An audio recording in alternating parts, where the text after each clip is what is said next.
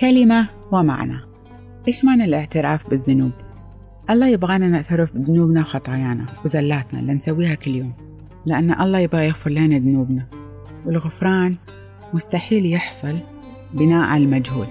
لازم نعترف بذنوبنا لله خالقنا لأنه غير طبيعتنا الخاطئة وأعطانا طبيعة القداسة. ونقدر نعترف بذنوبنا في الخفاء لما نكون مع الله لوحدنا أو في العلن. نعترف للناس اللي حوالينا بذنوبنا. نكون صحيح ندمانين وطالبين إن الله يغير هذا الشي فينا.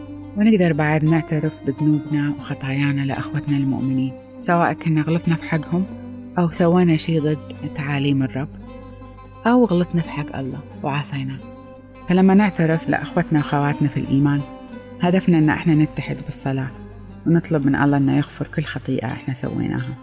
والرب يعطينا قوة وشفاء نفسي. ويعطينا قوة إن إحنا ما نرجع نغلط مرة ثانية. وفي آية في رسالة يعقوب تقول اعترفوا بعضكم لبعض بالزلات وصلوا بعضكم لأجل بعض لكي تشفوا.